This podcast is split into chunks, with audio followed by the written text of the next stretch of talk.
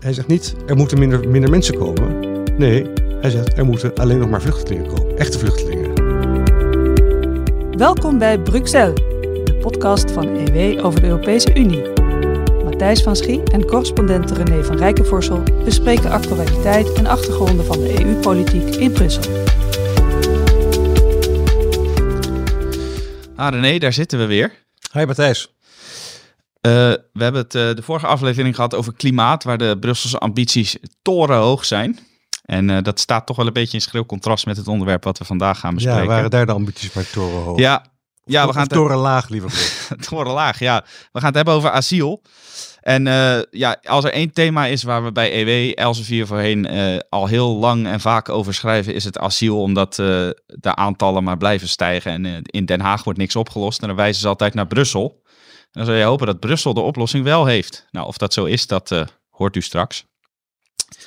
En uh, we gaan het ook hebben over de Turkse verkiezingen. Heel belangrijk natuurlijk uh, voor de toekomst van heel Europa misschien wel. Want de man die daar op dit moment nog aan het touwtje trekt, die heeft natuurlijk veel invloed ook op wat de Europese Unie met bijvoorbeeld asiel kan uitrichten. Daarover straks meer, maar nu eerst beginnen we als gebruikelijk met Brussels nieuws uit de stad. Bericht uit de stad. Ja, René, uh, wat voor auto rij jij in Brussel? ik, we hebben al eerder hebben het daarover gehad. Ik rijd in een elektrische auto. Ja. En gelukkig niet in een SUV. Want dan uh, loop je in Brussel tegenwoordig het risico dat je banden worden lekker gestoken. Oh jee, waarom dat? En dat gebeurt door de, een club die zich noemt de Tire Extinguishers. Dat is een grappige naam als je die naar het Nederlands vertaalt, namelijk. Ik hou van taal, zoals je weet. Ik heb een, uh, ik heb een taalrubriek. Erg aan te raden. Als je die naar het Nederlands vertaalt, dan uh, krijg je de bandblussers. En dat is dezelfde woordspeling. Hè, die, eigenlijk is de fire extinguishers. Ja. En dit zijn de tire extinguishers. En in Nederland hebben we brandblussers en de bandblussers. Nou, dat vond ik wel een leuk, uh, leuk grapje. Dat het in twee talen de woordspeling werkt. maar in elk geval, daar is een club actief in Brussel die een beetje Extinction Rebellion achter is. En die het heeft gemunt op SUV's. Dat zijn van die hoge auto's type Range Rover, BMW X5. En daarvan snijden zij de banden kapot of die laten ze leeglopen. Ja, maar niet als ze elektrisch zijn neem ik aan, want dat is uh, goed voor het klimaat. De grap is dat ze ook elektrische SUV's pakken, want die hebben een grote batterij en dat is ook slecht voor het klimaat. Eigenlijk ben je alleen nog veilig straks als je gaat wandelen, you, denk ik. You can't win. Maar ze, nee. hebben, iets, ze hebben al tientallen auto's hebben ze op zo'n manier uh, gemaltreteerd. Ze zijn dan wel zo aardig om een briefje onder je ruitwis te schrijven waarop, waarop dan staat van het gaat ons niet om jou, het gaat ons om je auto. Nou, gelukkig maar. Dan, uh, dan is het niet zo erg dat je niet meer weg kan rijden. Ja. Maar goed, al die duur, bepaal, al die duur betaalde uh, diplomaten en EU-ambtenaren, een deel daarvan rijdt natuurlijk in dit soort auto's. Ja. En die hebben dan navenant meer kans om de klos te zijn dan de gewone arme Brusselaar. Zijn er al uh, tire extinguishers uh, opgepakt en uh, geshamed in Brussel? Of is dat nog niet Bij mij weten nog niet. Bij mij nee. weten nog niet. Nou, als u dus naar Brussel gaat, wat natuurlijk door onze luisteraars waarschijnlijk veel gebeurt, allemaal echte Brussel-liefhebbers, pas op voor de tire extinguishers. Zeker als u een SUV rijdt. Ja, René, dit was dus nog even staartje klimaat eigenlijk van de vorige aflevering. Ja. Um, laten we dan nu naar het uh, andere hoofdthema gaan, of eigenlijk twee hoofdthema's. De eerste is heel actueel. En uh, de persoon die centraal staat in onze uh, volgende rubriek, die kent u ongetwijfeld. De Europeaan om in de gaten te houden. Ja, René, we hebben soms bekende mensen, soms minder bekende mensen. Maar deze Europeaan om in de gaten te houden, die kennen we allemaal, hè? Uiteraard. En hij staat zelfs deze week op het omslag van uh, Elsevier Weekblad. In een pilotenjek met een pilotenbril. Een stoere uitstraling om aanstaande zaterdag de eerste ronde van de verkiezingen te winnen. En het gaat om uh, Recep Tayyip Erdogan, de 69-jarige twaalfde president van Turkije. Is hij wel een Europeaan, vraag ik dan gelijk. Jazeker is hij een Europeaan. Hij is geboren op een klein puntje onder Taksim. Dat is een beetje de, de, de, het centrum van, van Istanbul. Uh, en dat heet, uh, moet ik even kijken, Kasim Pasa. Dat heeft ook een voetbalclub trouwens. Ja, we hebben veel Nederlanders gespeeld, weet ik toevallig. Heel goed. En dat is een arme wijk aan de Bosporus. En dat is net in het Europese deel van de stad. Maar hij is uh, wel opgegroeid vanaf zijn weet ik, zevende of, of zo, in, uh, in uh, Rize. En dat is helemaal aan de andere kant van, uh, van het Aziatische deel van Turkije, vlak bij de grens met Georgië. Ja. Zij staat eigenlijk met één voet in Azië en één voet in Europa. Nou ja, hij, is een Europeaan van geboorte. Laten Ja. we daar gewoon op houden. En het is, waarom is hij nu de Europeaan om in de gaten te houden? Uiteraard eh, omdat we benieuwd zijn of hij de verkiezingen gaat winnen. Je hoort heel veel eh, pundits nu zeggen, hij gaat verliezen. Ik moet het nog maar zien, want eh, ik eigenlijk zie ik hetzelfde hier als wat in Hongarije gebeurde. Dat, er een, dat de oppositie zich verenigt tegen, met, tegen de zittende macht. Ja. Dus de, in Hongarije waren het zes uiteenlopende partijen die samen een, een blok vormden tegen Orbán. En dachten zo te kunnen winnen. Nou, dat deden ze echt niet. Ze gingen dik verliezen. Want niemand vertrouwde eigenlijk de motieven. De motieven, want, want ze waren, eigenlijk was alles wat ze samenbond, was contra zijn. Was- Contra de zittende macht zijn. Maar uiteindelijk liepen hun ideeën heel erg uiteen. Waardoor ze eigenlijk een ongeloofwaardig alternatief vormden. En Ja. in Turkije zie je nu een beetje hetzelfde. Eh, en, ik, de, en daarbij is ook zo dat Erdogan het ook moet hebben van het platteland. En platteland komt over het algemeen ook meer naar de stembus, beter naar de stembus. Dus ik vermoed dat eh, hij. Het zou mij niet verbazen, laat ik het zo zeggen, dat hij gewoon gaat winnen. Het is wel een Anders interessante voorspelling. Want we hadden eh, van de week in onze wekelijkse podcast Elke Week met eh, Sam Verbeek en Geert de Waling hadden we Kaan Özgök te gast. Turkije-kenner. En eh, hij wist zeker, of nou hij wist zeker is misschien wel sterk aangezet. Hij had een groot vertrouwen in dat eh, Erdogan eh, eh, zou gaan verliezen. De wens is de vader van de gedachte, zei hij er wel bij. Hij zou het ook bepaald niet erg vinden. Maar eh, wel leuk dat we nu dan van jou eh, een tegengestelde voorspelling eh, krijgen. Maar bij mij, bij mij, Matthijs, is niet de wens de vader van de gedachte, want ik ben helemaal niet pro-Erdogan, eh, dat begrijp je. Maar ik kijk er met een beetje realistische blik naar en niet met de blik van iemand die emotioneel betrokken is. Bij Het koele bij- oog. En ik kan met koele zeggen, dat is- dat is mooi gezegd. En ik eh, denk dat eh, de- deze meneer Kaan, die ongetwijfeld veel meer weet van Turkije dan ik, dat, eh, dat le- leidt absoluut geen twijfel, dat hij zich ook een beetje laat leiden door zijn, eh, door zijn emotionele betrokkenheid. Maar mocht hij gelijk krijgen, prima ook uiteraard. Dat, dat, is, eh, dat is prima voor mij.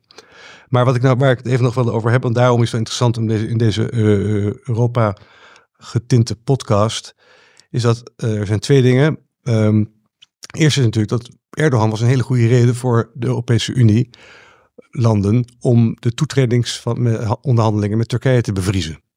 Ja, die wil je er niet bij hebben. Dat was bijna iedereen het wel over Turkije eens. is een enorm groot land. Het heeft, eh, het heeft 85 miljoen inwoners. Het, eh, dat zijn er 2 miljoen meer dan Duitsland. Dus als je Turkije erbij haalt, wordt, wordt, wordt Turkije het machtigste land van de Europese Unie.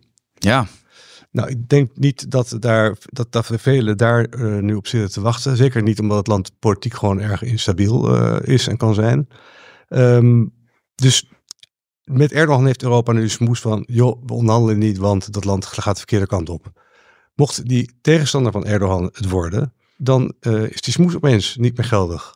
En wat gaat de Europese Unie dan doen? Daar ben ik wel benieuwd naar. Ja, want Turkije is natuurlijk wel in strategische zin een ontzettend belangrijk land om in ieder geval eh on speaking terms mee te zijn. Maar inderdaad, Turkije, zoals we al hebben gezien bij de Turkije-deal, wi- wil natuurlijk ook wel iets van, van Europa hebben om, eh, Euro, eh, om de EU ter wille te zijn. Dus, Ja, ja, precies. En met Erdogan is de kans ook, is het zeker elk geval dat die Turkije-deal overeind blijft. Met zijn tegenstander. Je weet het niet. Nee. Je, weet, je weet het gewoon niet. En dat is toch een. eh, dus eigenlijk is er. Ik zou me niet verbazen. Ik heb het niet gevraagd aan de Europese hote methode. Als men in Brussel eh, niet heel erg zou vinden als Erdogan gewoon blijft. Want dan weet je in elk geval wat je hebt. En het is misschien een rare kriebus. En hij is onbetrouwbaar. En hij is. eh, en hij, hij hult ook met Poetin. Maar ja, je hebt, hij- Syrië heeft natuurlijk een hele kwalijke rol gehad. Hij heeft die IS eigenlijk gewoon eh, toch eh, de hand boven het hoofd Ja. gehouden. En toch weet je wat je hebt nu. En hij houdt die Syriërs in elk geval, een groot deel daarvan houdt hij in, eh, in Turkije. Nou ja, als je het zo zegt, dan is dat voor de mensen in Brussel wel een extra reden om heel gespannen naar de verkiezingen te kijken komend weekend. En er En, zijn eh, wel meer dingen om gespannen naar te kijken.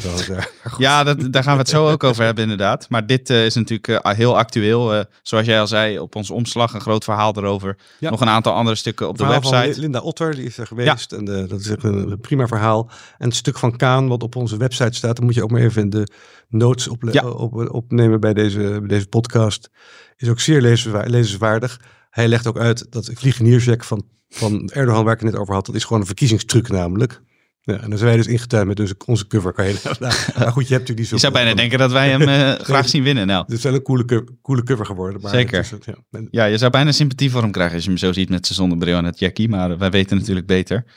En verder hebben we ook nog, uh, dat is in het kader van Brussel wel aardig, we hebben een uh, ingezonden stuk op onze website van Malik Asmani, oh ja. Europarlementariër voor de VVD. En die kijkt eigenlijk voor beide verkiezingen, even los van de uitslag, vindt hij dat, dat de EU uh, uh, Turkije wel de help, helpende hand moet toeschieten. Want ja, die relatie is eigenlijk te belangrijk voor de EU om te verwaarlozen. Dat is een beetje het punt dat hij maakt. En dan heeft hij het ook over vluchtelingen. Ja, ja, ook. Ja. ja. Dus uh, dat uh, staat ook in de show notes, zoals alle artikelen die we hier bespreken. En uh, een van die artikelen is een groot interview van René met Ruud Koopmans. Daar gaan we het nu over hebben in de hoofdmoot. Bruxelles, de hoofdmoot. Ja, ja, want in Nederland, zoals ik al zei in de intro, uh, kan onze regering het uh, al tien jaar eigenlijk niet oplossen. De, de asielzoekers blijven komen, steeds meer. Nu zelfs, geloof ik, met ongekende cijfers. En het kabinet zegt dan altijd, uh, wij zijn gebonden aan Brussel. Als wij dat zelf willen doen, dan zouden we uit de EU moeten. Nou, dat willen we niet en dat kunnen we niet. Dus de oplossing moet uit Brussel komen. En kan dat ook, René? laten we eerst even gaan kijken naar wat, het, wat, wat Nederland zelf kan doen. Dat is best veel. Vandaag werd bekend dat, er, dat, dat het uh, overwogen wordt om onderscheid te gaan maken tussen tijdelijke vluchtelingen en permanente vluchtelingen. Een permanente vluchteling is iemand die persoonlijk wordt vervolgd, achtervolgd en die gewoon niet meer terug kan naar zijn land, want die zijn leven daar niet zeker. Een tijdelijke vluchteling, ook zoals bedoeld in het, uh, in het uh, destijds in het, in het vluchtelingenakkoord van 1951, in het, hoe heet het ook weer, dat het vluchtelingenverdrag, vluchtelingenverdrag. van de VN.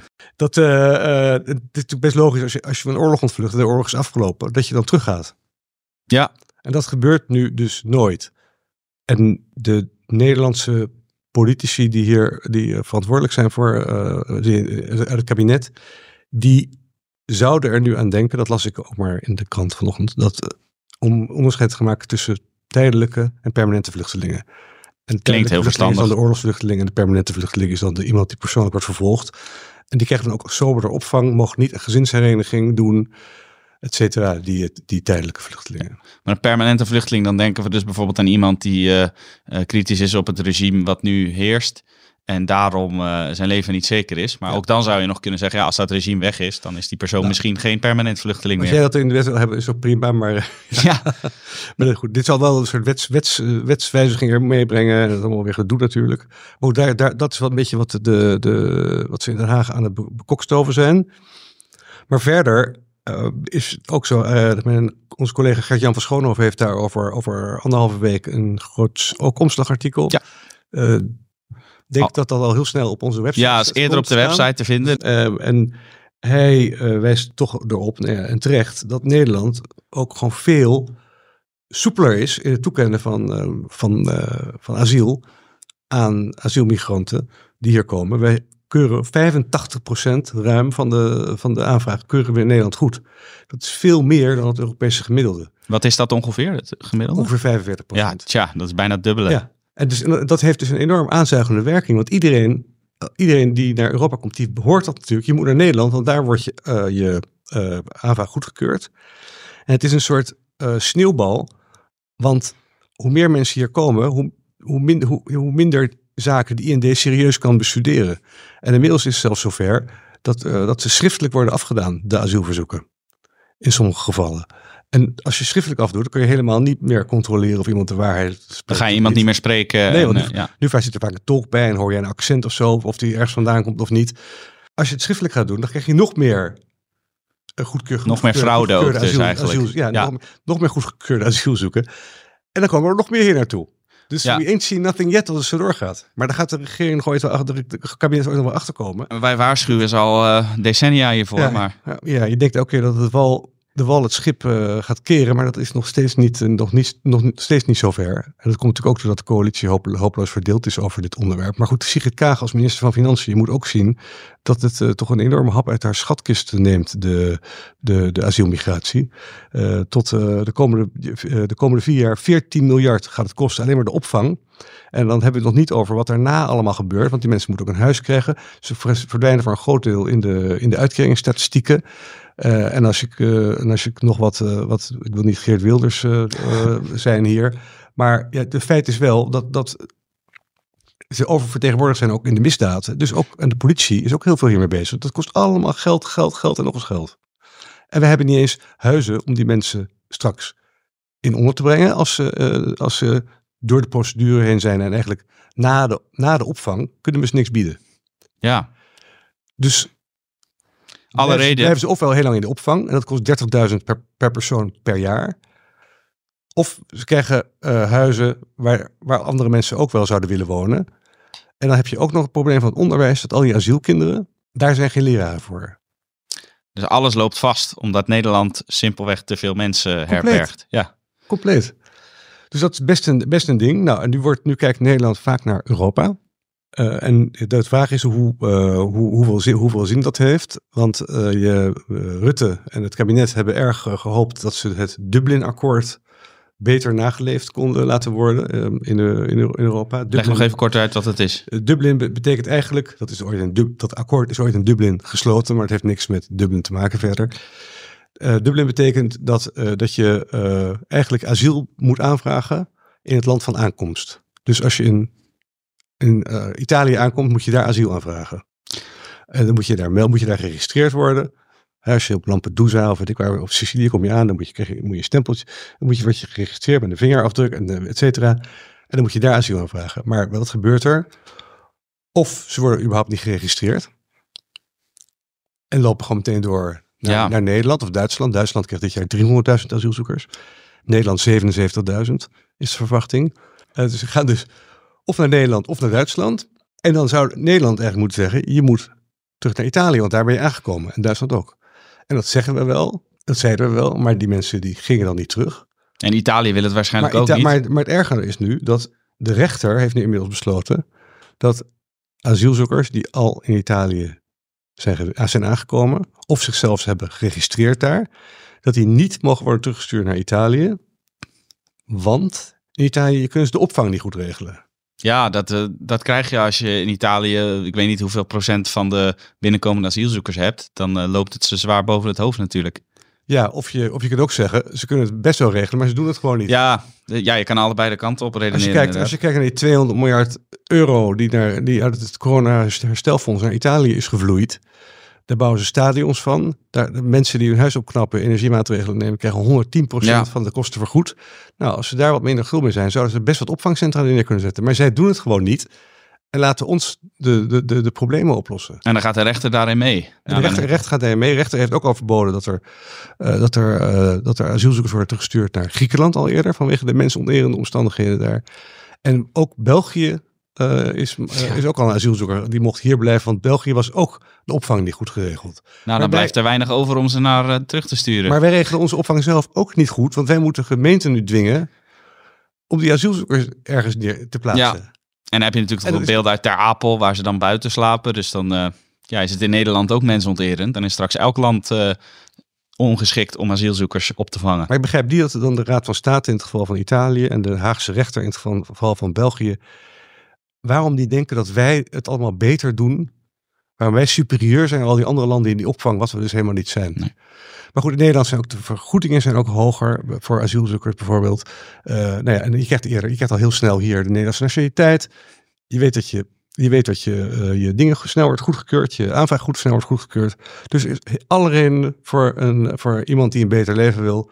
En geef hem maar eens ongelijk om naar Nederland te ja. Dat zegt onze hoofdredacteur Arendo. Jou, zij zegt dat ook altijd. Je kunt het asielzoekers niet kwalijk nemen nee. dat ze naar het land gaan waar ze het beste nee. treffen. En da maar daarin, dus al in al die dingen, dus in al die, die elementen die ik net aan, die ik net aanroer, zou verbetering kunnen worden aangebracht, waardoor je gewoon het aantal asielzoekers omlaag kan brengen. Want van Europa moet je het echt niet hebben.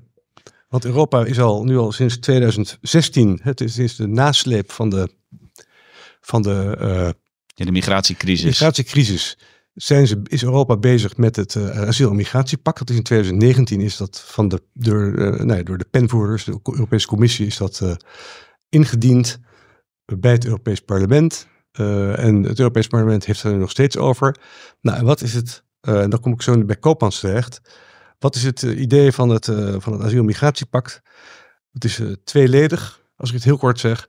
Aanmelden bij, aan, aan de buitengrenzen alleen. Dus niet meer in, een, in Nederland, zeg maar. Maar je meld je aan bij, bij een poort. Zo op Lampedusa. Bij, bij Lampedusa of een poort in, in, bij, in, in Bulgarije of een poort in Roemenië, wherever.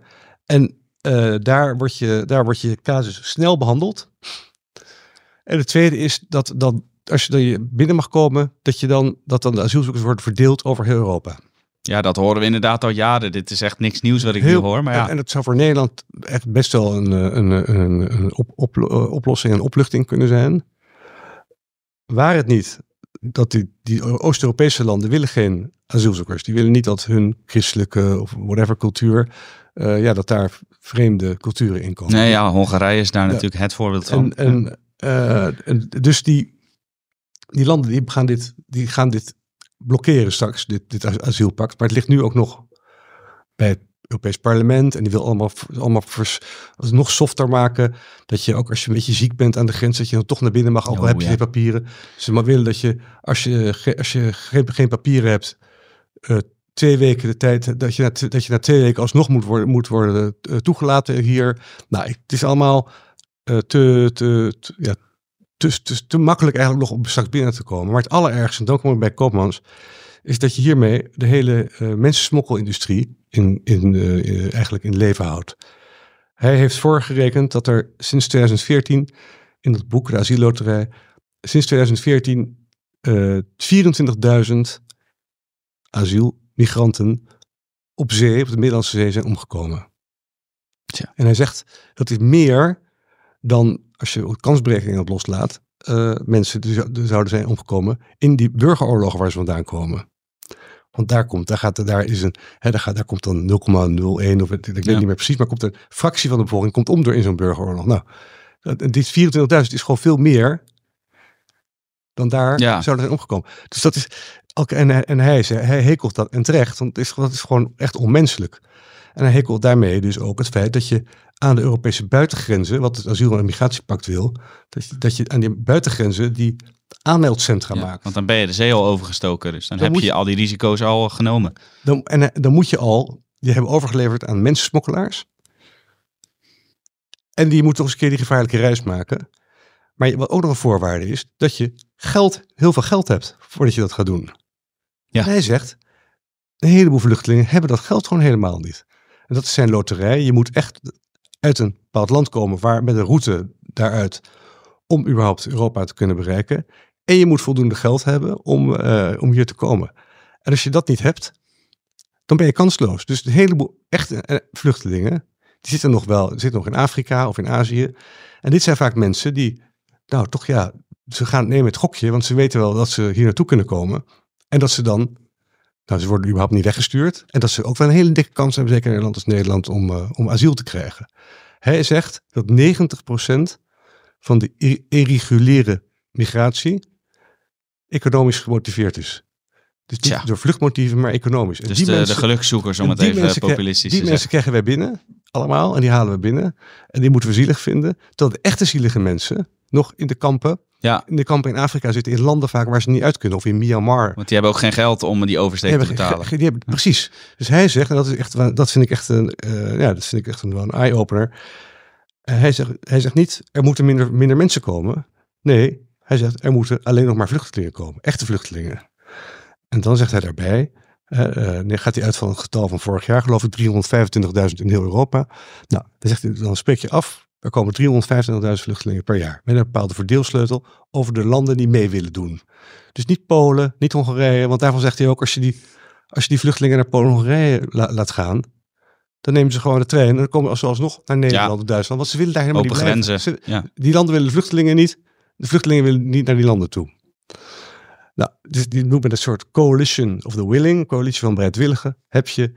En daarmee spreek je af, wij nemen gezamenlijk met een verdeelsleutel dit aantal vluchtelingen per jaar op. En dan echte vluchtelingen? Nou, echte vluchtelingen. En die haal je en laat je dan door de UNHCR selecteren in die kampen.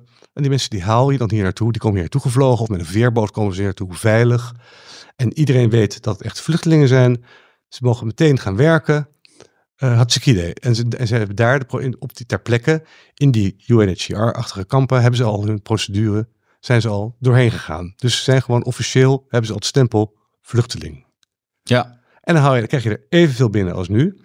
Maar het zijn echt mensen die gewoon echt op de vlucht zijn voor ellende. En die, uh, en die dus ook meteen aan het werk kunnen hier. Nou, dat lijkt mij toch een prima... Klinkt als een heel logisch pleidooi. Ja. Je, je, hebt hem ook nog even gesproken en, en je hebt ook nog een, eh, een fragment daarvan. Hè, van, ja, ik zou, dat kan je, luister maar eventjes aan. Ja. Dat, je hebt helemaal weinig fiducie. Bijvoorbeeld hier in Nederland wordt heel vaak gezegd: ja, maar dan moeten we naar Brussel en Brussel moet het maar oplossen. Maar daar, daar geloof jij volgens mij minder in. Uh, daar geloof ik minder in, omdat uh, al. kijk, we, we, zijn nu in Brussel nog steeds bezig met het vinden van een, uh, van, um, een, een besluit uiteindelijk over voorstellen die al in 2016 zijn gedaan. Ja. Dus uh, al zeven jaar bezig. En, en, en nog steeds is er geen overeenstemming. Dus dat, dat, dat, dat, in die zeven jaar uh, zijn uh, zeven keer in, in doorsnee 2500 mensen omgekomen. Alleen al in de ja, Middellandse Zee. Ja. Dus ja, daar, ga, daar, wil ik niet op gaan zitten wachten. de, de, plannen die in Brussel liggen, die hebben het nog helemaal niet over uh, aanmeldcentra nee, en dergelijke. Nee, nee, nee. in, in, de, buiten, buiten nee, het. Nee, ik heb dat natuurlijk helemaal heel gedetailleerd gelezen. Ja. maar ik heb ervan afgezien om dat uh, nog eens een keer in detail te bespreken. Omdat, omdat het het probleem niet gaat oplossen. Nee. dat idee met dat er dan van die soort van die, van die zones worden geschapen aan de Europese buitengrenzen. Waar dan uh, die uh, asielverzoeken zeg maar, door een soort snelprocedure Precies, worden beoordeeld. Ja.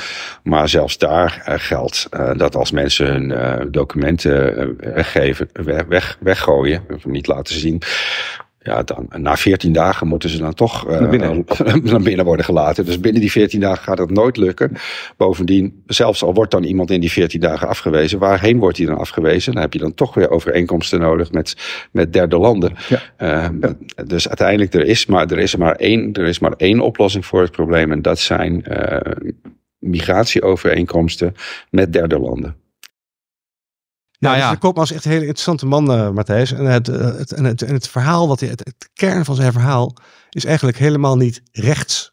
Integendeel. Nee, dat wordt vaak gezegd hè, over anti- of, of, of over veranderingen eh, in migratiebeleid, dat dat rechts zou zijn. Het is heel compassievol. Het is dit, wat, wat nu gebeurt, is het recht van, de, recht van de sterkste. Hij noemt dat heel Darwinistisch, zegt hij. Uh, het recht van de sterkste, dat is pas echt rechts. Dit is veel compassievoller dan, wat, dan het systeem wat we nu hebben. Maar toch wil wilde links, wilde, en links wil niks van weten. Wat, wat me ook trouwens opviel. Hij, heeft dus een, echt, echt, echt een boek eh, geschreven wat zeer aan te raden is. Het wordt voortgestuwd door, uh, door cijfers en feiten. En hij komt ook nog met een, met een, met een oplossing. Wat, maar hij heeft bij ons, ik heb een interview met hem gehad. Hij heeft in de Telegraaf een interview gehad en hij heeft bij, door WNL geïnterviewd. En alle kranten, linkse kranten, laat hem, en de, en de publieke omroep, laat hem gewoon, of de, sorry, de andere, niet WNL, maar de andere omroepen, laat hem gewoon, ja, die hebben het gewoon genegeerd. Zouden die hem rechts vinden? Denk, denk het. Ja, ik, maar ik begrijp het niet, want dit is gewoon veel socialer. Ja. Wat, wat hij voorstelt. En hij wil het ook nog eens een keer koppelen, hier, hier, aan, uh, aan arbeidsmigratie. Dus je had 325.000 per jaar echte vluchtelingen naar, naar, naar de Europese Unie. En daarnaast haal je een, ook een afgesproken aantal uh, arbeidsmigranten binnen die je kunt gebruiken op je arbeidsmarkt. Op basis van waar de vacatures zijn en de tekorten. Exactly. En, dan, en dat doe je dan weer met, in samenspraak met de landen uh, waar ze vandaan komen.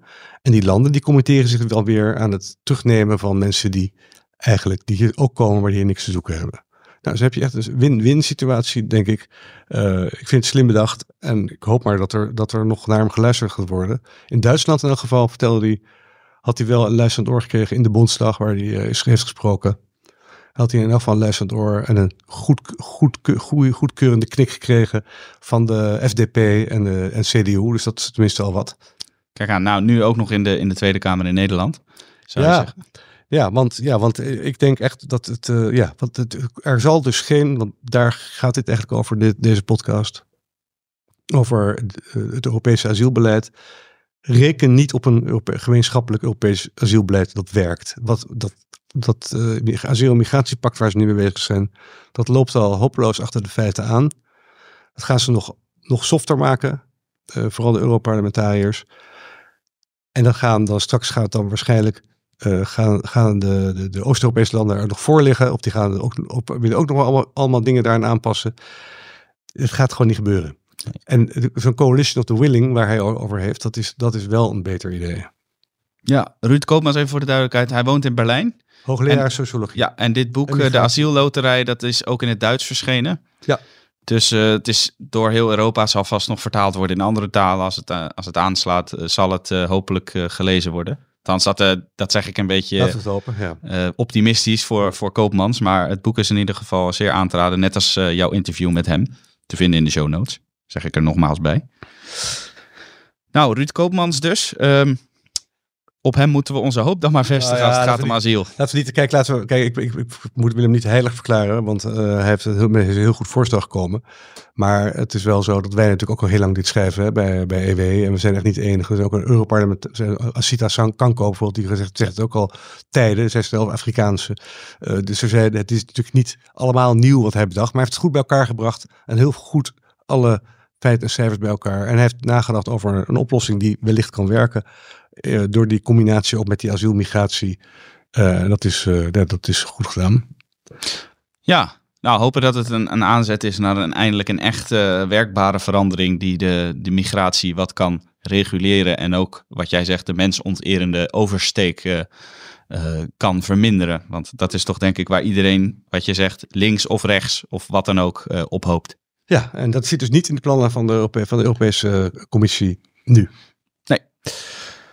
Nou, dan eh, gaan wij eh, afsluiten met de quizvraag. En die gaat uiteraard ook weer over het eh, thema waar we over hebben gesproken, namelijk asiel. De quizvraag. Ja, we hebben het in een vorige podcast uitgebreid gehad over een jonge eurocommissaris uit Litouwen. En Litouwen heeft meerdere commissarissen gehad. En de quizvraag luidde dan ook: wie was de allereerste Europees commissaris namens Litouwen? En welke functie bekleedt deze persoon nu? Nou. Ja, best een moeilijke vraag als ik zo hoor. Ja, inderdaad. Ja. Litouwen is nou ook niet een land waar je Nee. dagelijks over leest. Nee. Dus eh, toch nog een aantal goede inzenders, dat horen we zo. Maar eerst even het goede antwoord natuurlijk. En dan hoop ik dat ik het allemaal goed uitspreek, uiteraard. Maar ik heb hier Dalia Grybauskaite. Ze is nu 67. En ze was van 2004 tot 2009 commissa- commissaris voor financiële planning en budget van de, in Brussel. En sinds 2009 is ze president van Litouwen. En het mooiste vond ik haar bijnaam, de stalen magnolia. Ah, dat is mooi. Ja. Dat klinkt goed, hè? Ja, nou, dat is toch wel leuk dat we ook een keer aandacht hebben voor Litouwen. We praten vaak over de grote landen, Duitsland, Frankrijk, Turkije, hoewel dan geen EU-lid. Maar eh, ja, landen als Litouwen zijn natuurlijk ook eh, belangrijke Ja, lidstaten uiteindelijk. En natuurlijk steeds meer zijn ze nu in het, in het, in het beeld, in beeld door, de, door de Oekraïne. Ja, absoluut. Dus eh, Litouwen zeker geen land om eh, terzijde te schuiven als onbelangrijk. Ze leveren dus ook gewoon Europees eurocommissarissen. Nou, dan de quizvraag van eh, deze aflevering. Of nee, sorry. sorry. Eh, ja, de winnaars. Want eh, Ja. het was, zoals je zei, best een moeilijke vraag. Maar natuurlijk zijn er altijd luisteraars eh, te vinden die eh, het goede antwoord geven. Eh, ditmaal twee en ze komen allebei ongeveer uit hetzelfde deel van het land. Ook uit mijn deel eh, van het land, uit de regio Rotterdam en omgeving.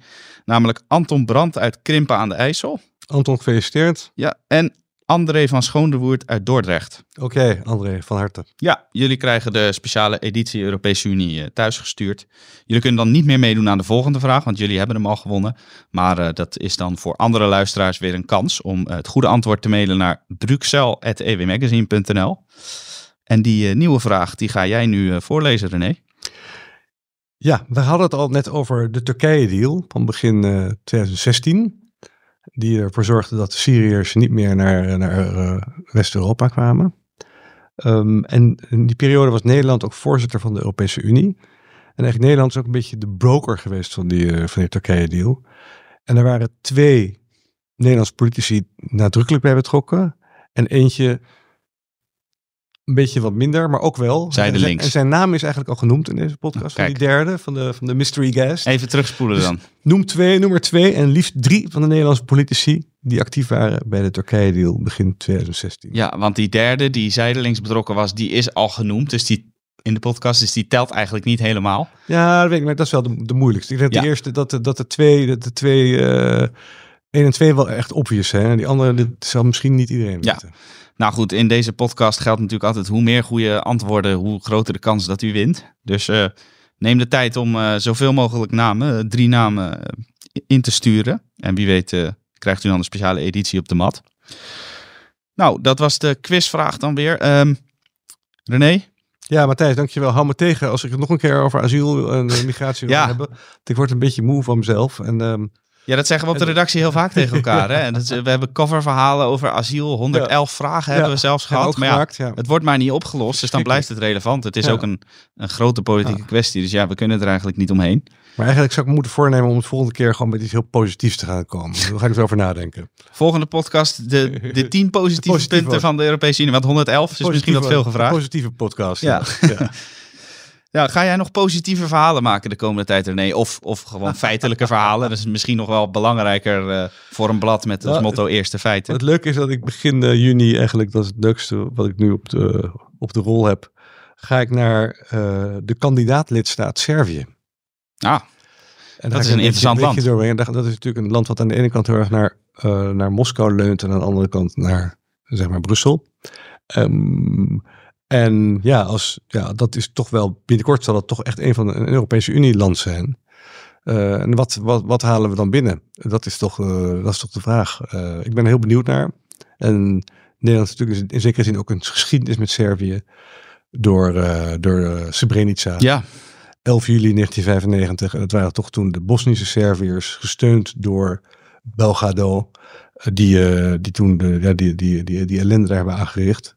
Dus, ehm, Eigenlijk de laatste grote oorlog in Europa voor die we nu eh, in Oekraïne beleven. Ja, ja. Dus, dus eh, ik ben heel benieuwd naar zijn Ik ben er nooit geweest, maar ik ga daar met plezier ga ik daar eh, met open ogen. Ik, denk wel gelijk hoe positief zal het zijn, want er is nogal wat aan de hand in Servië natuurlijk. Je het, zegt het al. Het schijnt wel van mooie, mooie, mooie stad te zijn in Belgrado. Dus dat, ja. Veel geschiedenis natuurlijk. Wel positief je zou je vast vermaken.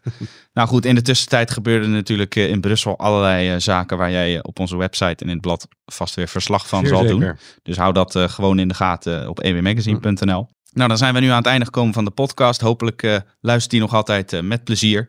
En eh, als u dat doet, graag een review achterlaten, zoals dat heet in podcastland. Bijvoorbeeld bij Spotify of Apple Podcast. En als u het waardeert, dan zijn vijf sterren natuurlijk goed. Maar als u er vier wilt achterlaten, dan zijn we daar ook blij mee. In ieder geval, hoe meer beoordelingen, hoe beter. En inhoudelijke kritiek of verbeterpunten naar wat we anders kunnen doen uh, of onderwerpen die u graag besproken wilt hebben, dat kan natuurlijk ook. dat kan dan naar bruxel.ewmagazine.nl. René, dankjewel. En jij bedankt, Matthijs. En uh, tot de volgende. Ja. Hartelijk dank voor het luisteren naar Bruxelles, de podcast van EW over de Europese Unie. Wilt u de artikelen lezen die Matthijs en René zojuist hebben besproken? De links zijn te vinden in de beschrijving. Meer podcasts van EW luisteren? Ga dan naar ewmagazine.nl/slash podcast. Vergeet ons ook niet te volgen op Facebook, Twitter en Instagram via ewmagazine.nl. Heeft u interesse in een abonnement op EW, digitaal of ook op papier? Kijk dan op ewmagazine.nl/slash abonneer. Graag tot de volgende keer.